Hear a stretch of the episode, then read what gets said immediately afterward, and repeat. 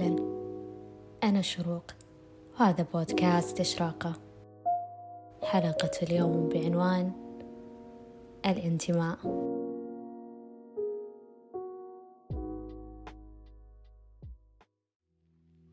حاجتنا للانتماء تولد فينا حب اتجاه الشيء اللي ننتمي له. فنبدأ ندافع عنه ونلتزم معاييره وأفكاره. لكن الشيء اللي محيرني على أي أساس نحدد انتماءاتنا؟ هل الانتماء يكون للأرض للجماعة أو للأفكار والمعتقدات؟ كيف أحصل انتمائي بالذات بهالوقت اللي قلت فيه الحاجة للجماعة؟ والناس صارت عبارة عن جزر فردية. كل شخص له معتقداته وأفكاره الخاصة. خلونا نرجع بالوقت شوي. تحديدا للقرن السبعة عشر ميلادي. مئات الآلاف من الأفارقة جابوهم بالقوة من بلادهم الأصلية إلى أمريكا عشان يتم استعبادهم والمتاجرة فيهم.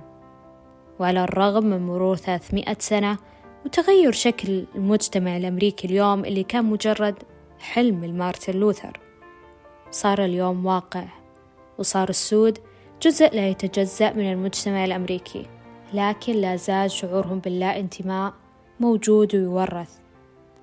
تحت مسمى الصدمة المتوالية عبر الأجيال.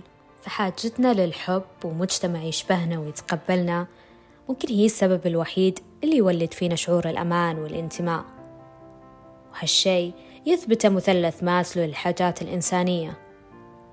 واللي نقدر نقيسه على أجدادنا وآبائنا وانتمائهم العالي للقبيلة والجماعة حتى في التزامهم بالعادات ومعاييرها. لأن الجماعة كانت تشكل بالنسبة لهم الحماية ومصادر الغذاء والأمان. وهالشي يفسر سبب الانتماء.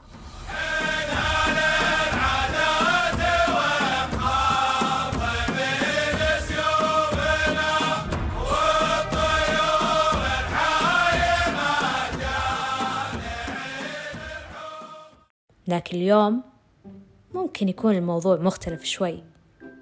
لأن تقدر تكون تنتمي لمجتمع ما يشبه حتى مجتمعك.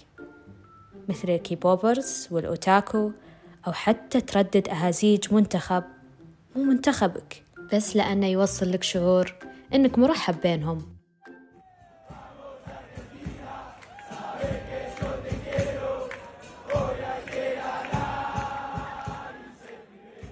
لكن المشكلة إذا كان مجتمعك ما يشبهك بالأفكار والمعتقدات. بالرغم من تشارككم نفس الجنسية والأرض. وهذا اللي صار مع لاعب الكرة مسعود أوزيل تركي الأصل وألماني المنشأ والجنسية اللي لخص معاناته لما قال عندما أفوز فأنا ألماني وعندما أخسر فأنا مجرد مهاجر. أخيرا اللي تأكدت منه إن الانتماء هو حاجة ورغبة لأشخاص يشبهونك. شاركونك نفس الأفكار والمعتقدات. والعجيب إن هالرابطة هي أساس الانتماء اللي نسعى كلنا لإشباعها واللي تترك بداخلنا أثر إيجابي وشعور دائم بالأمان والقبول. كونوا دائما مشرقين. يومكم سعيد.